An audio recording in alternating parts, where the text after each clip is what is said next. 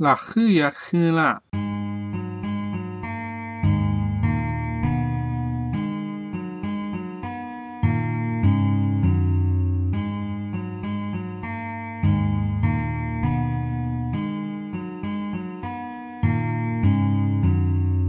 Welcome to Conlangery.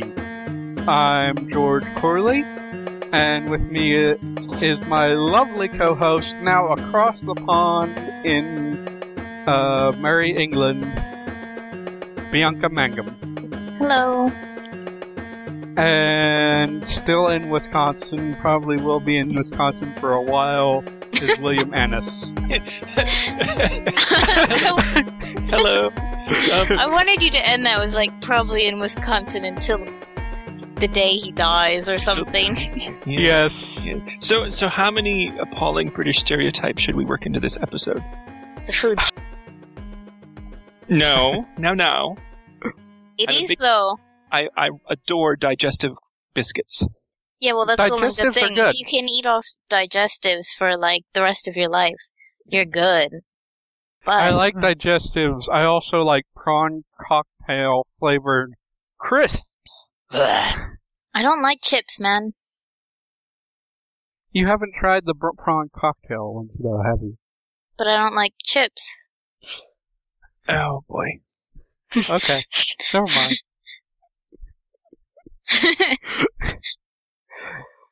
uh, So, how many people have words for for chips in their conlangs? I wonder.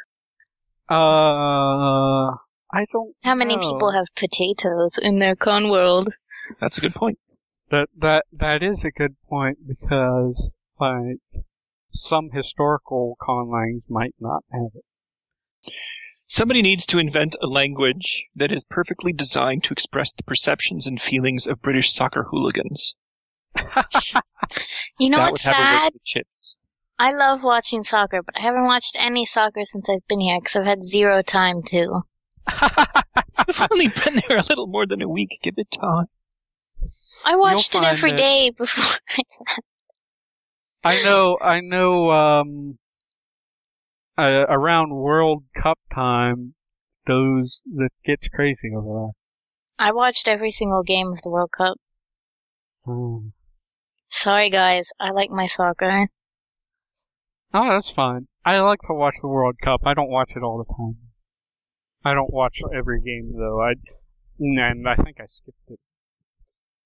Yeah, I mean, there are a Most of the couple boring ones that I was kind of like, I don't really care. But, you know, have to watch them anyway. Important. So anyway, we're going to talk today about this is the last actually in our series on the Holy Trinity of verb uh, verbs mood. So where tense and aspect have a lot to do with time, uh, tense has to do with when something occurred, and aspect has to do with how you're how you're portraying an action occurring through time. Uh, mood is something a little different. Mood, I would say, has to do kind of with um, well, it has to do with a lot of things, but mainly it's with the reality of an event. With the what of an event? The reality of an event, and sometimes your attitude toward the event. Mood is just so muddy. It's, it's hard Yeah. to pin down. Yeah. Mood is Um, moody. Yeah, and one thing I wanted to say right off the top is we sh- we this should apply to aspect as well, and it should apply to a lot of other things in language in, in general, in case, in genders and such, is that when we talk about mood, when we talk about, you know, certain conventional label, labels we put on mood, like indicative and subjunctive and and such. It's it can be not exactly the definition you find in a linguistics dictionary or whatever, or on Wikipedia, because so, it, sometimes anytime you have these lists of things with conventional names in linguistics, it doesn't work exactly the same way in every language. Mood is particularly tricky about that. Yeah. Well, that's related to one thing I want to cover a little bit more later when we we we've covered a little bit more about mood. I want to come back to this because you have mood as something that is active and alive versus mm-hmm. mood as something that's simply required by the grammar.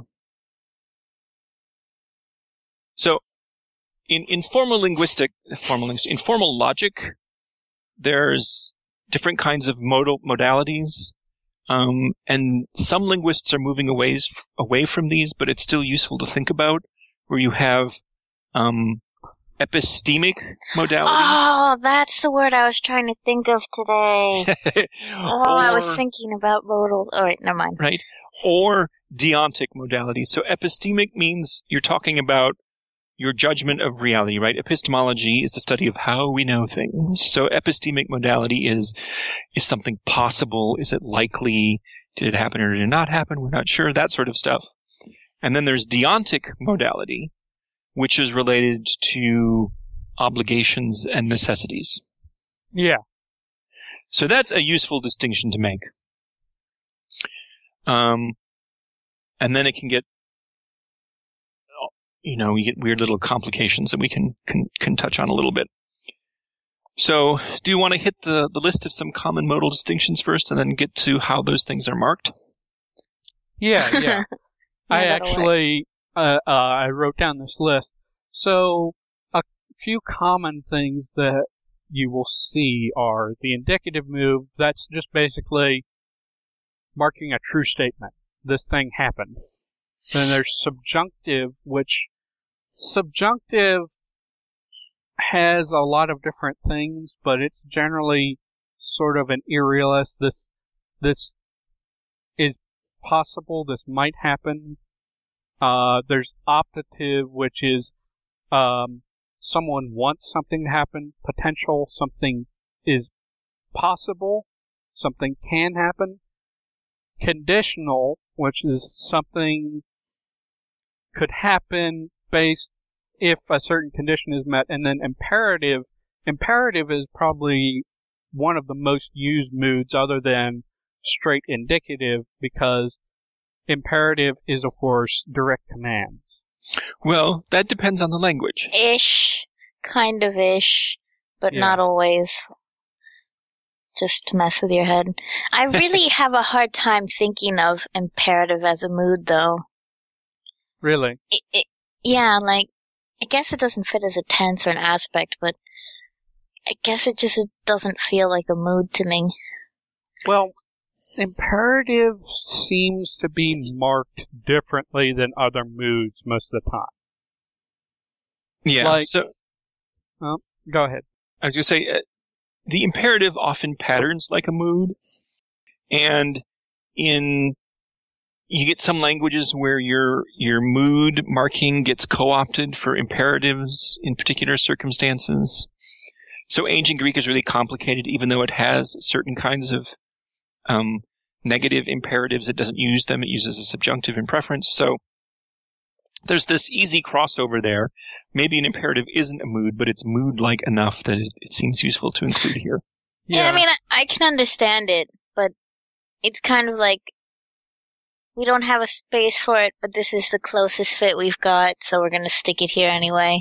Mm-hmm. Yeah, it's it sometimes will pattern close to something else, or or it it will look like something else. Like uh, I know Spanish imperatives often will look like uh, subjunctive, but all there are also dedicated imperative forms, and and of course English English marks mood mostly with modal adverbs, but then uh, we have bare stem imperative.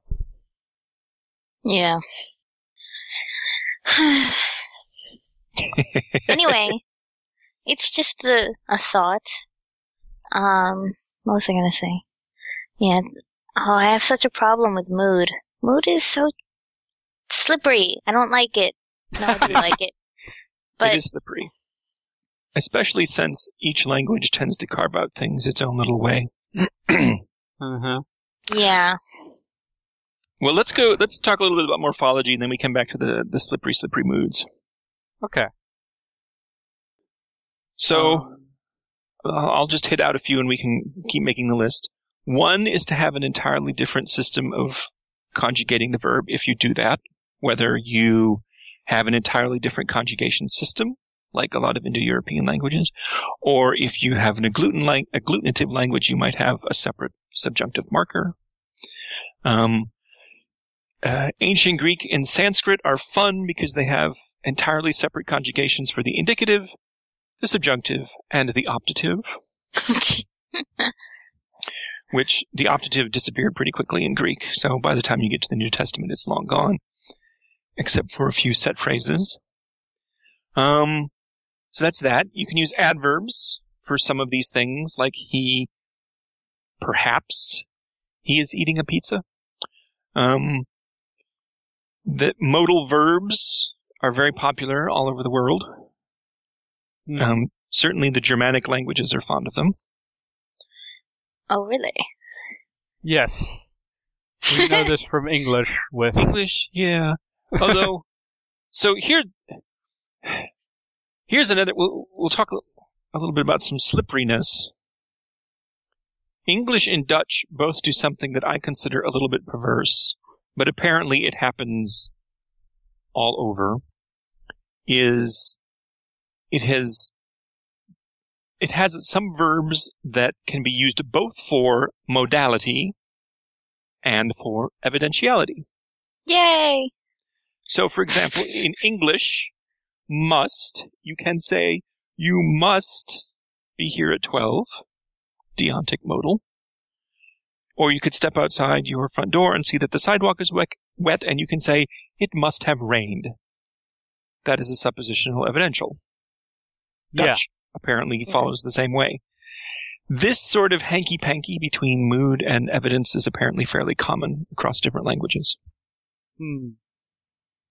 But if you're inventing a conlang and you're new, and you invent a modal verb must, make sure you distinguish those meanings if you're, because because that's a really weird thing that English and Dutch do.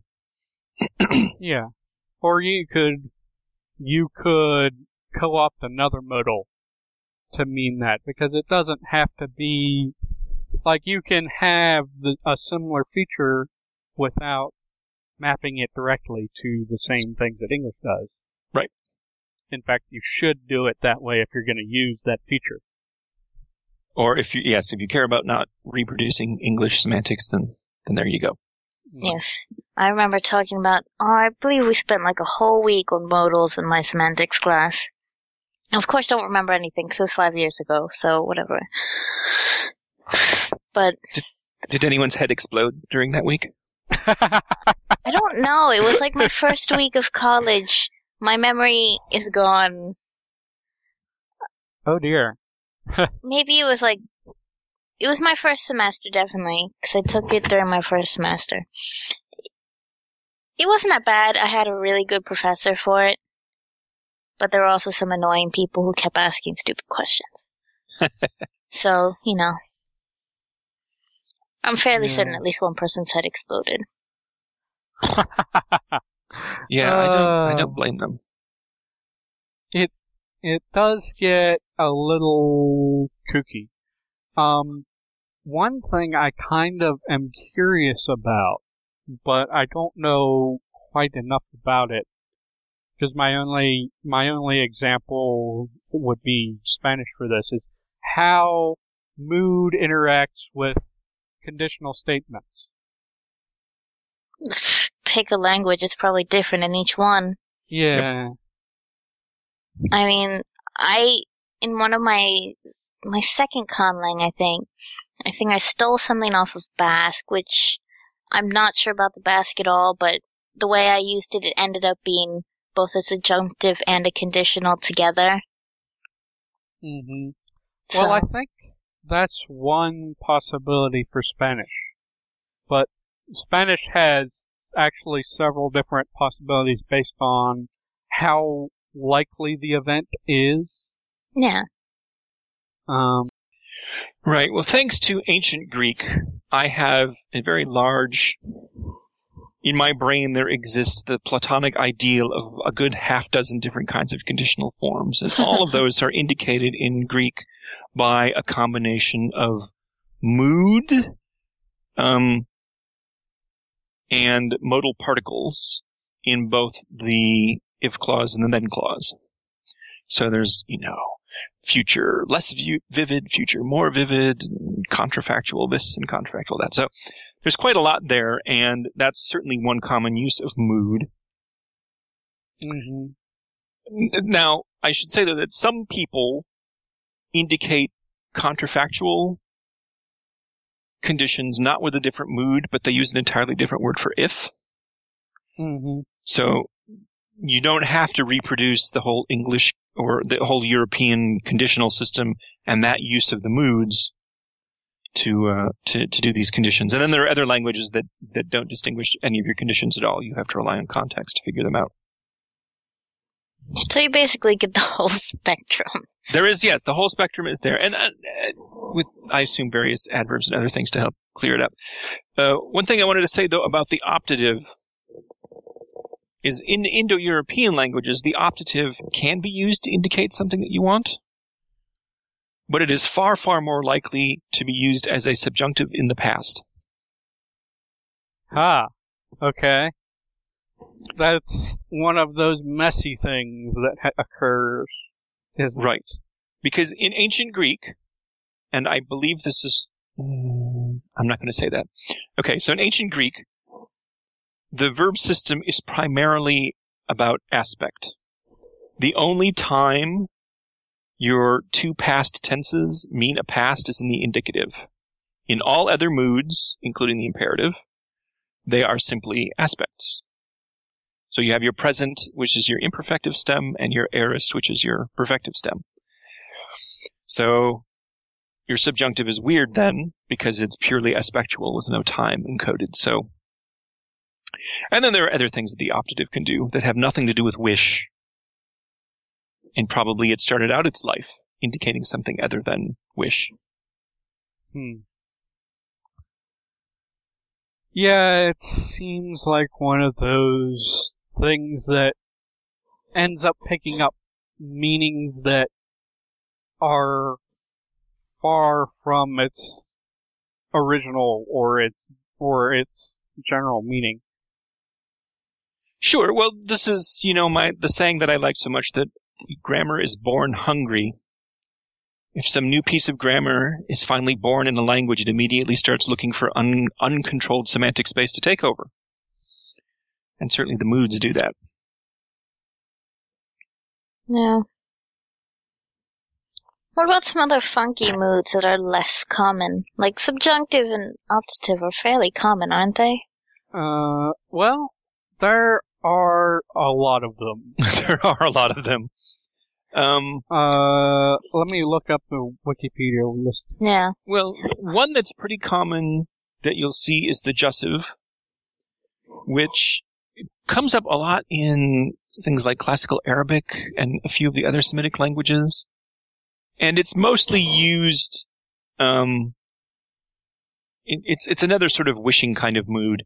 Um, what's interesting, isn't jussive sort of wishing for someone else to do something though, right? uh, Okay. You're you're you're asking somebody to do something. Right, right. Like a, a softer imperative. right. And then it gets confused because what does a first person imperative mean? Oh yeah, fun times. right? and, and then that gets tw- tw- twicked, and then there's I forget is it cohortative. I forget the name of that mood. Right, so you can get things that are called moods that are only that are you know restricted to particular persons. Mm-hmm. So for me, I'm used to looking at at languages that maybe only have one of these um, non-indicative moods. and just gets called the irrealis, which can cover such an enormous range of things. Yeah. Uh, to be clear, irrealis basically at its most basic is any event for which the uh, truth of it is not known. Right. It's it's either false or you don't know whether it's true. Uh, well, see, but it depends on the language. It could. that's the confusing thing, right? What it's used for is going to be different from language to language. And and what I love is some languages are completely irrealis obsessed and use it for not just situations that you're not sure about, but they are obligatorily used with all questions and all negative statements. Mm. Ooh. Okay. Right. That makes sense. Right. So the current language I'm working on now, I said that sounds fun, so I'm doing that with it as well. So, needless to say, there's a lot of irrealis marking in the language. I could see that. Although there are, there is a um, like an interactive mood. Not Sure. common, Some but- languages have that. Mm, but yeah, you can just use irrealis for just about anything that way, I guess.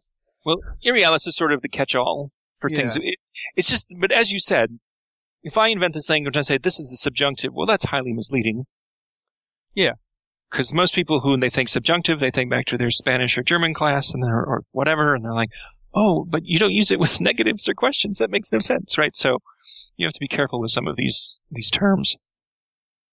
Yeah, which is something I'm curious about with the subjunctive mood in my Airuyo. I'm thinking of renaming it Irrealis or something else because it doesn't, it, the, it works mostly like a subjunctive, but I'm not sure because that language also has several other moods. I don't know if I should call it a subjunctive or not.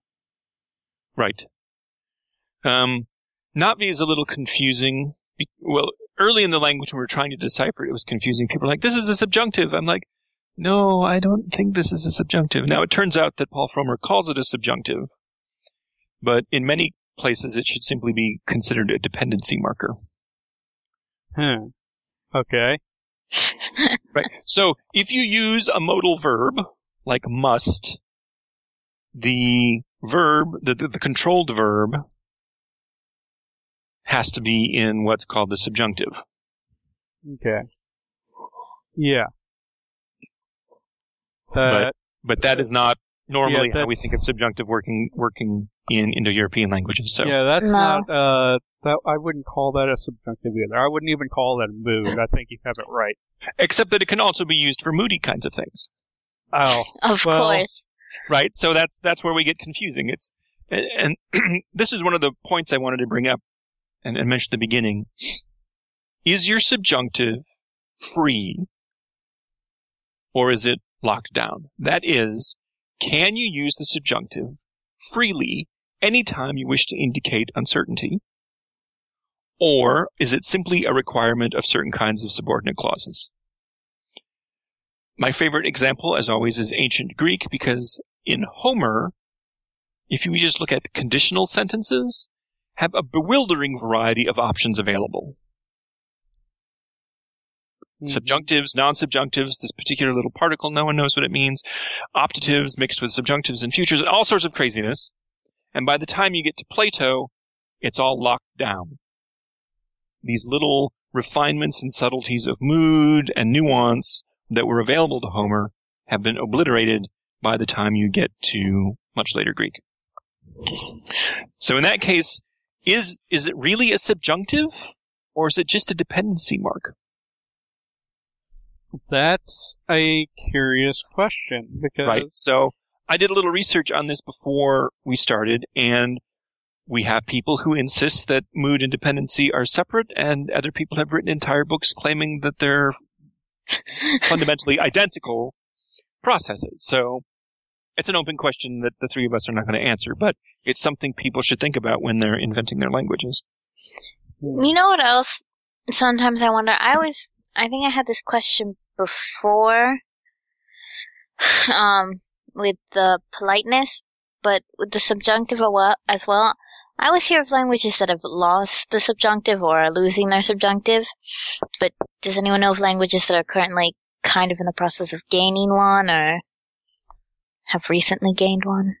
I don't know because I know in English we're like It's- it was it was replaced by uh modal verbs a long time ago, but but we have just a vestige of it left. A dying vestige, Yeah, but gasped um, its last breath. yeah, but I don't know of a language that's gaining it. William, you Nope. know about I, I have no idea. I think it's harder to spot when they're gaining than when they've lost it. But whatever.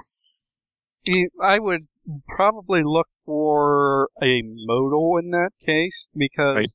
usually that's just a general rule of language. Something will appear with uh, sort of uh, analytical morphology before it becomes grammaticalized. Oh yes. Right, I'm trying to think. Uh, I think the aren't some of the, in the romance languages aren't the conditional moods developments of highly reduced paraphrases with like oh man Uh, I, I don't would have to- know. somewhere I don't on my know. bookshelves I have a textbook of of old Provençal, but I'm not going to go look that up now. But I'm pretty sure that's the case where you had a a modal situation of infinitive plus some weird mood of have turned into the conditional when it all got glommed together. Uh, I am thinking so because I know that uh, the Spanish future tense comes from the verb plus habere, which which got stuck together, and I think that the conditional has a similar. Um, Conditional is also weird in that you don't take off the ER or IR stem. I wonder Right. if it could Yeah, be the that's same how- thing. Yeah, that's then that's the the same. That's why I'm thinking that it's related to the future tense because both of those you don't take those off because it came from something after the verb that got stuck to it. Could right. well so be. we, we have we have historical evidence where we can see a mood developing, um, but I don't know if we have any right now that we Yeah. can point to saying, "Hey, Well, that kind of answered my question because you know I always hear about English losing it. Swedish had a subjunctive, which I think is pretty much dead now. Um, but I really don't know that much outside of the Indo-European realm, so Uh, you're getting some weird pulsating static. sorry. I think that was just me. Okay. Anyway. Um, Sometimes I pulsate static.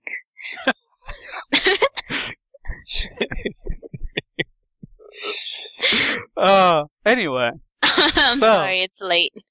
She picked up she picked up a static charge in her transatlantic flight." Okay. Anyway. Uh, oh, what were we talking about anyway? Mood. We were talking about yes, we were talking about mood and and we and the talking- question of mood versus dependency marking. That's true. Um, yeah. So we can't really say, as William said, because academics are going back and forth about whether they are the same thing or different things.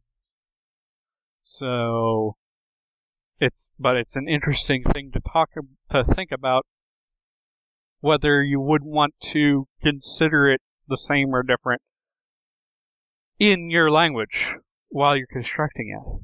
Right. So I have uh, in my current language, my I have this. I've been calling it irrealis marking on in the show, but really it's just a dependency marker that also happens to always be used in negative statements and questions. Mm-hmm. It's it's not subjunctive at all. It indicates no epistemic or deontic mood stuff at all.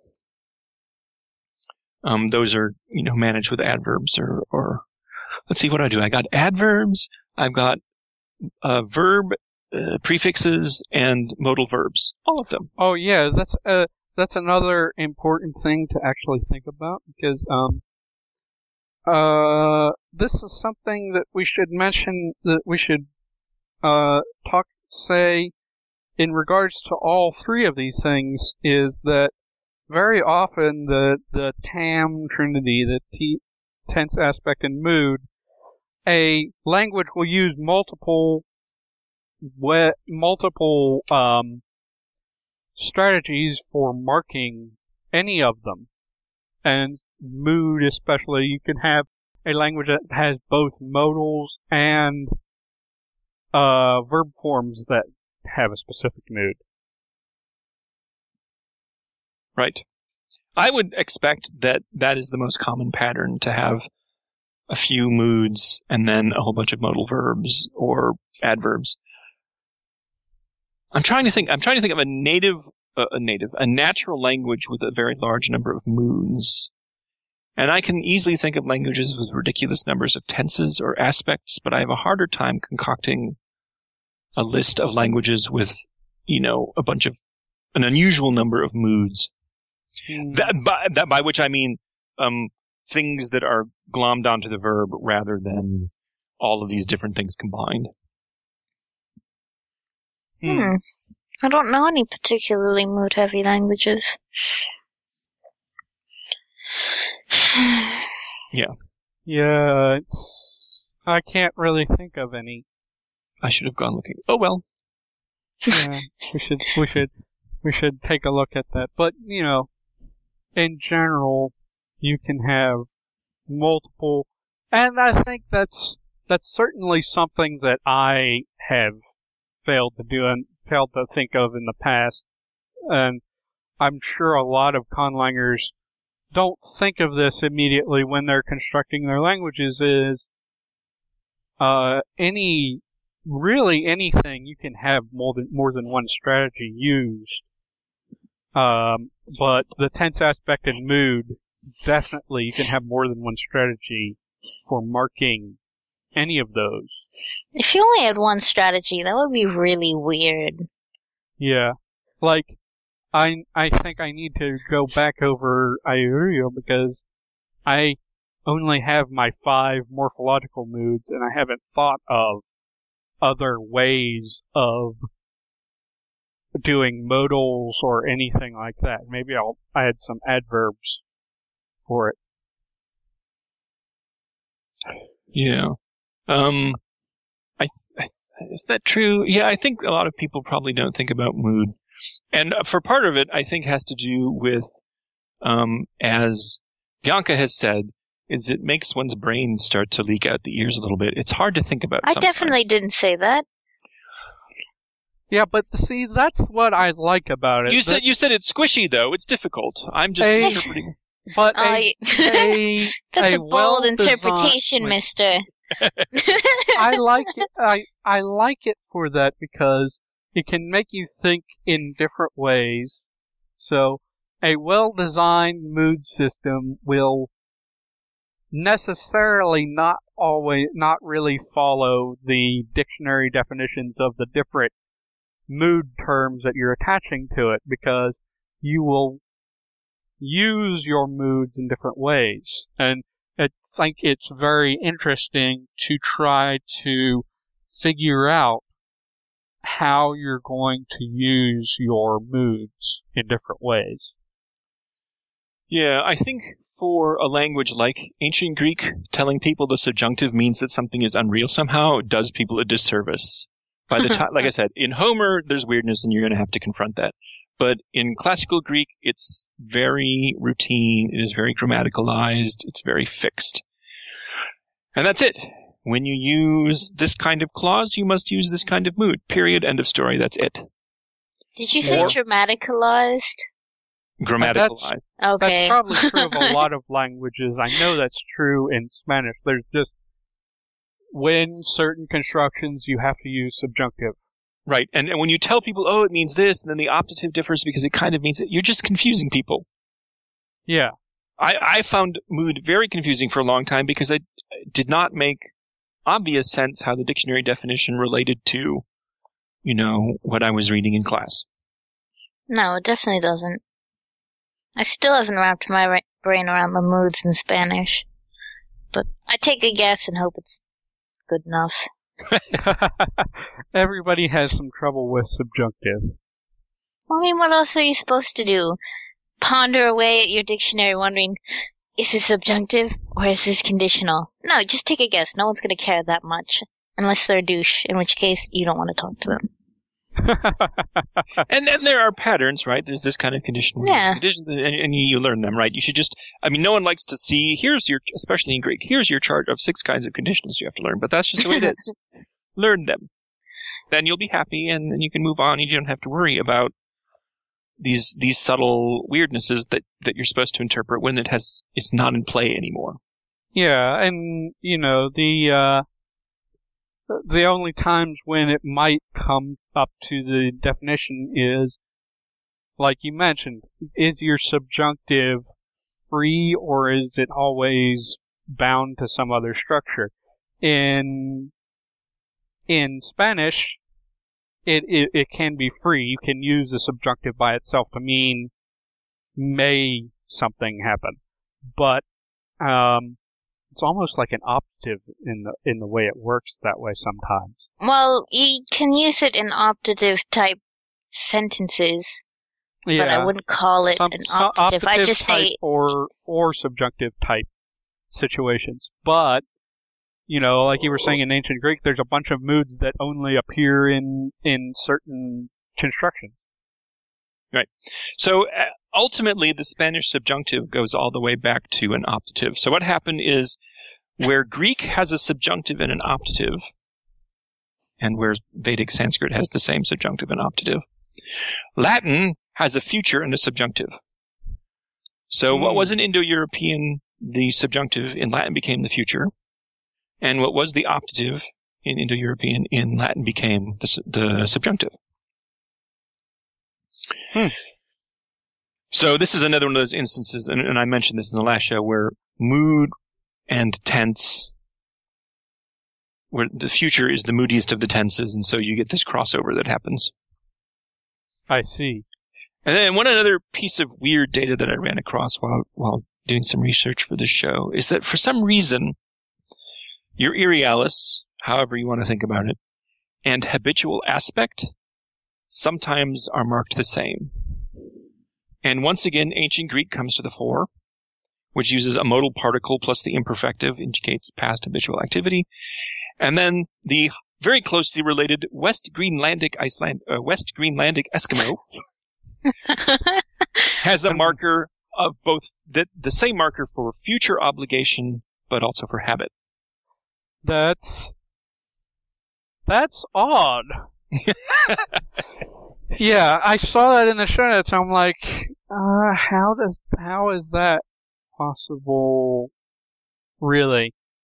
So, a habitual aspect and some sort of irrealis. Yes. Yeah. By Well, by this- by this very is- closely related, by the way, he meant he means not related at all, since West Greenlandic is It's an Eskimo language. what are you Yeah, talking from about? I know they were like BFF on Atlantis, so don't lie Well, to I'm me. just I'm just saying some people who are less um who who who don't exactly know what we're talking about by West Greenlandic might be confused, but Okay, no, all right. no, they're very very Surely far away from West Greece. Greenland is, or at least Greenland, and then the west part, and then they can look at the map and find out where Greek is, which is probably around Greece. and and the fact that Greece Greek is Indo-European, and I don't know what. Right. Well, so I I, language- re- I I picked West Greenlandic. I realize other people may not know much about that language, but yeah, but yeah, it, I I understand that. my, my point is, is it's not just a weirdness of Greek. It seems to pop up all over the place, and I just happen to. It is quite weird. It's it, it's odd. The it ap- but it appears in other languages as well, so, uh, not just these two, which could be a That coincidence, is but- what I understand, although I don't have examples from the paper I read. Oh, okay. Um. So probably what people need to do, and we do not need, and we don't have time, to go through a list of every possible mood available to language. Mhm. You know, just do do a, a Google search on Irrealis mood, and you'll get all sorts of Wikipedia articles and papers and different ways it could be used. So that seems like a good way to go. Yeah, I mean, once you start thinking about it, you can come up with a lot of possibilities. I mean, I wouldn't Yeah. just jump for like one of the crazy, lesser known ones just because, oh my god, it's new and unique, because you'll probably end up using it the same way as a more common one, and then Yeah, just, that's just the called thing. it a subjunctive. Yeah, just um. Okay, yeah, just look at the list, but when you decide on what moods you want to have, think about how they're going to be used. Especially probably when you're going through your syntax section of your grammar. Think about in different constructions how you want to want mood to interact with the the syntax and the semantics of the sentence. Right.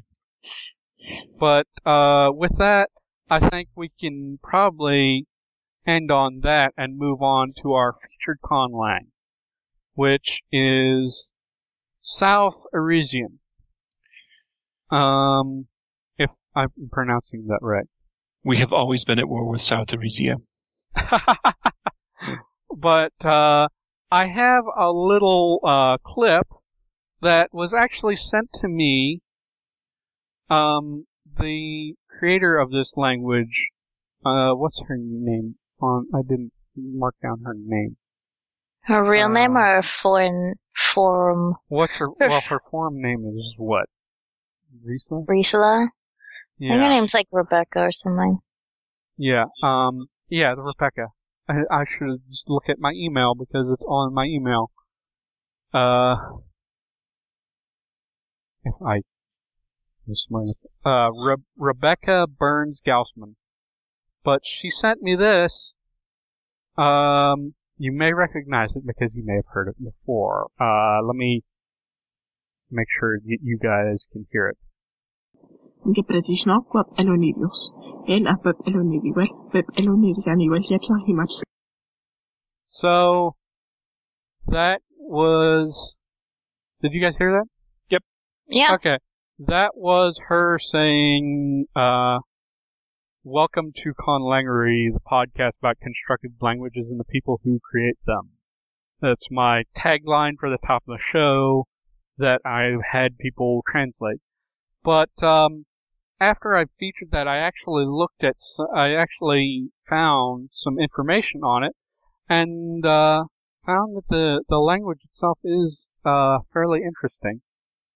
So, did you guys get a chance to take a look at all the stuff?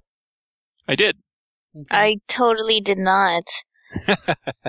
Sorry. Well, you just moved. Uh, Yes, give me a break. I just moved. Yes, that's my excuse. I had to do So- pub quiz night. so it's it's an interesting language. What we've seen so far, it's got Mhm. this sort of Nahuatl phonology, which she openly admits to, and she's somewhat perversely, in my opinion, um, decided to follow the Spanish spelling habits. so, so we have an invented language that is written as though it were discovered by Spanish missionaries. oh, yeah. I just noticed that. That's kind of. I would not do that. Is did she deliberately? She deliberately did that because she likes how it looks. She likes how it looks. Her Okay, language, she can do what she wants. Oh, Ostetle. Yeah. Discovered, looks like it was discovered by 15th century Spanish because it has X for sh- Right. Yeah. So, um, but, yeah, um, I did not, since I'm not that familiar with, uh, with Nahuatl phonology, I didn't actually pick up on that when I looked at it, but I do see, I have seen some interesting stuff. She has a whole.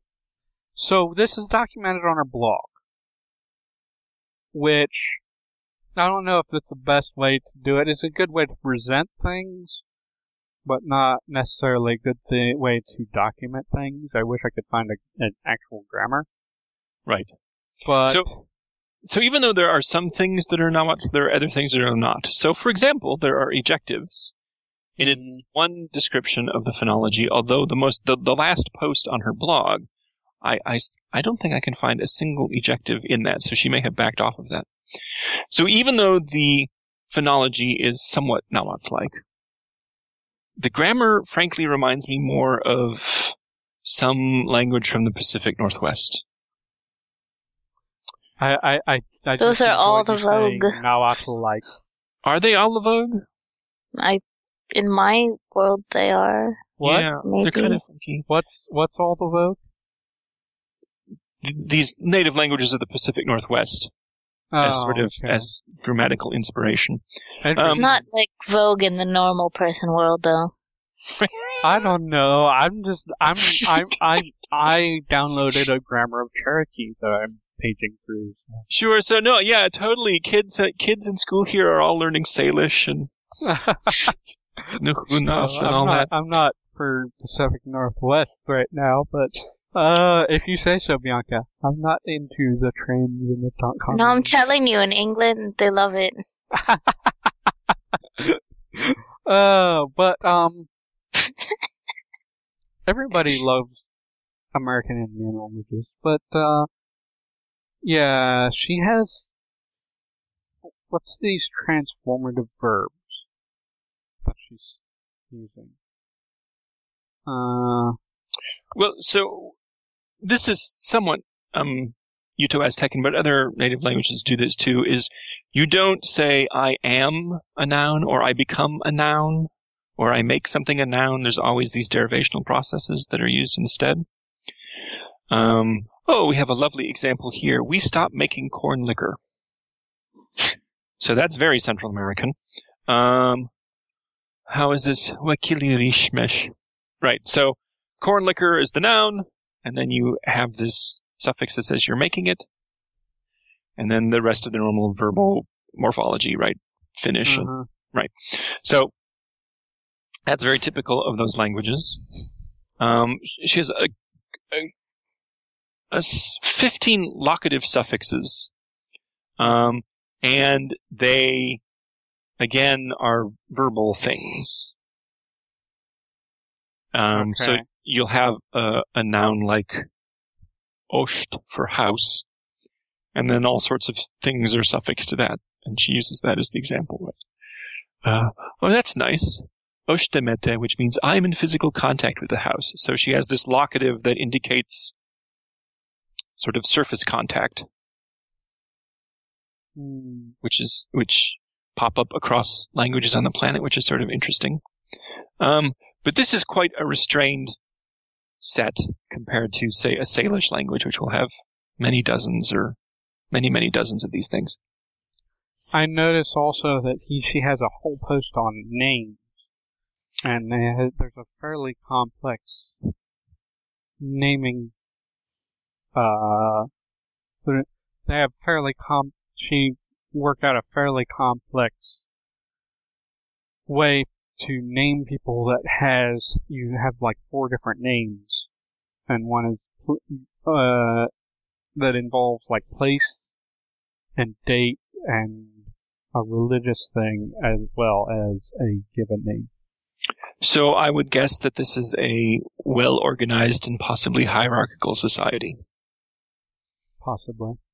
Because otherwise, some of those names don't make much sense. Uh-huh. Um, let's see here. The verbal inflection was interesting and puzzling to me. In that some are suffix, fine. Some are prefixed, fine. But I wasn't able to determine if there is a pattern or if it's just something that has to be memorized. Huh. It's hmm. So is it? Do you know the context where they change, or is that what you're trying to find? No, no, no. They don't change. One verb gets No, like- set of. Oh, okay. But I don't know if that's if there's some semantic feature, um, or if it's simply verb class. You just have to memorize that L speak has to have the prefixes and niche, which means walk, has to have the suffixes. Oh yeah, I see what you mean. There's there are there's a class of verbs that takes suffixes and a class of verbs that takes prefixes. Oh, so it's, it's lexically not- determined. yeah, but it but sh- I guess she hasn't made it exactly clear what whether. Let's see. A ver- verb has both animate and inanimate things. It normally takes- Well, I don't know. Right. It, it seems like it. It's not exactly certain when when a verb is suffixing and when it's prefixing. Uh, Right. So all right. You a, a language like a language like Lakota, these represent um, kind of transitivity things. Like you got something vaguely ergative like, and then you know something stative. Um, for example, is, is a possibility. Mhm. And there doesn't seem to be any of that here. I've not, I didn't notice any text, so I, I guess we have to assume it's just lexical and that this verb does it this way and different verbs do it other ways. Yeah, it's hard to tell without. Yeah, which is fine if it's just an arbitrary distinction that that happens all the time. But uh, it would be nice to have that written out a little clearer. And I just think uh, maybe it would be good. I don't. Maybe she's not quite done with the language, and that's why she just does it on the blog. But it would be good for her to collect all her information and put it in one document so that we could see so that somebody could actually look at the language as a whole and see how it works. Yeah.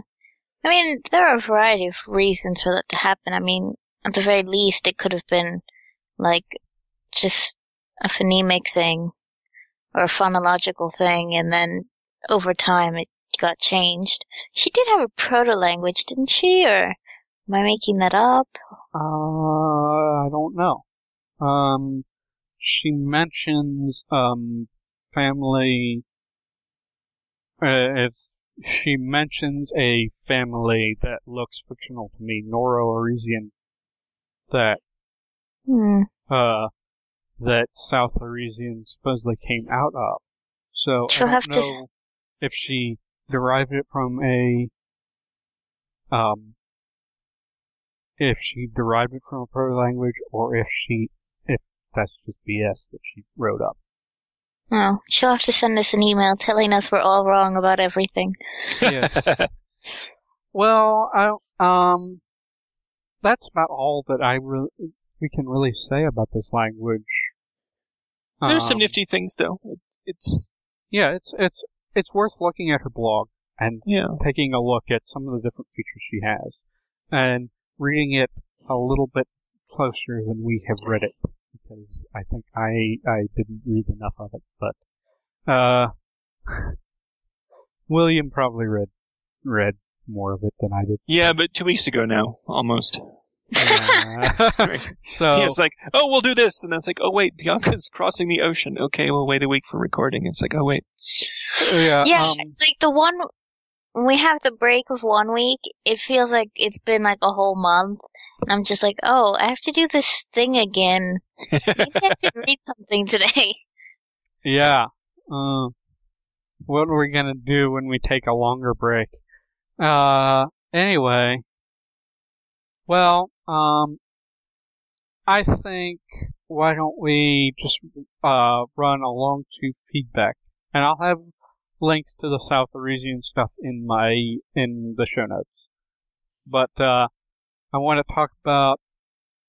We got one really good email from James Campbell and he said, uh, I keep meaning to suggest dialects as a topic of discussion for discussion.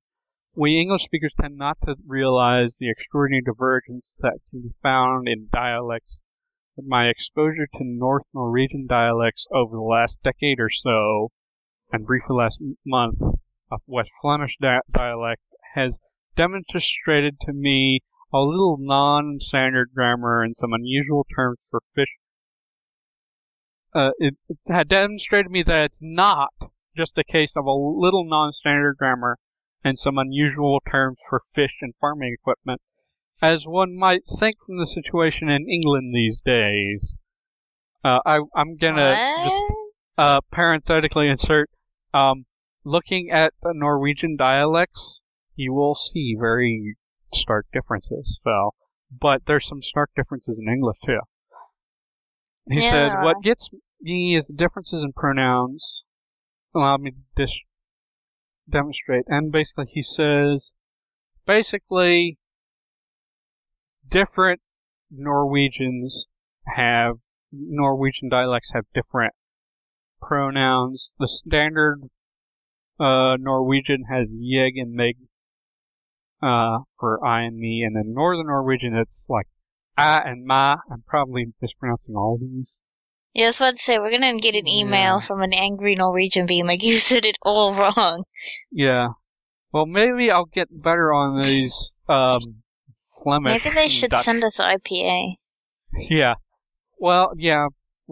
I would prefer I- IPA, but um, and he also talks about uh he has some friends near Ostend in Belgium who speak Flemish, and he mentioned differences between Standard Dutch and and the that Flemish dialect, and you know, for for example, uh, Standard Dutch doesn't distinguish nominative and accusative you. It's both jullie. Uh, but this dialect has jidder and uh. So, um, but I think, in short, really, I don't. I think that we should probably do dialects at some time in the future because it's a very interesting thing, and there are actually a few conlangers that do go through all the work it does to actually create some dialects for the languages. That's tough if you are not already one of the historical people. That's If, if, if you're not normally in the process of creating a proto language and then deriving your language from that, dialects can be a little trickier. So Yeah. sometimes, I mean, you can just sort of start making stuff up, but it helps. Well, we can talk about this in the episode, but that can quickly get out of control and look nonsensical. yeah, we need to. Maybe we should talk about dialects as and, and historical linguistics together a little. Yeah, I think that makes sense. Um, we also got a comment on our blog that I deleted three times before I decided it was not spam. Uh, this guy named Dreekly says, mood as people? so, what do you guys think? Mood as people? Dreekly, I you need to tell us what you mean by that. I have no I think- idea what you're talking about, dude. I You think we to- should all have one hypothesis and like put a bet and be like, I wonder who's gonna get closest to what this means. I think my original hypothesis was something along the lines of mood conjugated as a person on the verb, but that doesn't make any sense.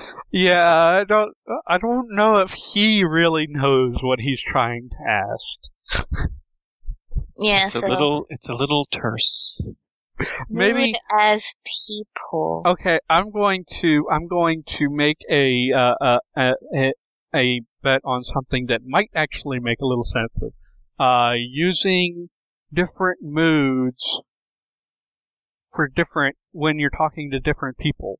So like a a politeness thing, especially with uh, commands, you might you or suggestions you might want to do different moods on uh, for different levels of social status. Maybe he's talked about that.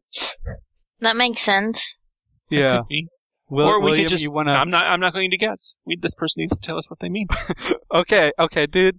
Uh, email me or leave a comment on this podcast, telling me, telling us what exactly you're trying to ask us because we don't know what you're talking about. Yes. Yeah. As long as one of us can figure it out, it's for the best. Unlike me, where I failed and someone was trying to like use my name or something, and I was like, I don't get it. yeah. But Well, luckily, they put me in the right direction. Uh, anybody have any parting words of wisdom? Bianca? Mm, I never have wisdom. You What is to- this? You need to start thinking about it beforehand, maybe. uh, I, I don't. Oh no, I do have wisdom teeth. What, what is it? Bianca, do you have wisdom? Oh no, I was saying I still have my wisdom teeth. Oh. Anyway, Okay, well, I do not have my wisdom teeth, and so I have nothing to say. okay. Well, then, happy conlanging. Thank you for listening to Conlangery. You can find all our episodes and show notes, as well as subscribe to our iTunes or RSS feeds through conlangery.conlang.org. You can also like our Facebook page or follow at Conlangery on Twitter. If you would like to contact us with corrections, comments, questions, or suggestions, or even suggest your own conlang as a feature, please email conlangery at gmail.com or call into our new voicemail line 304 873 6281. We also have a handy suggestions form on our site. Our theme music was created by Xander Vadeus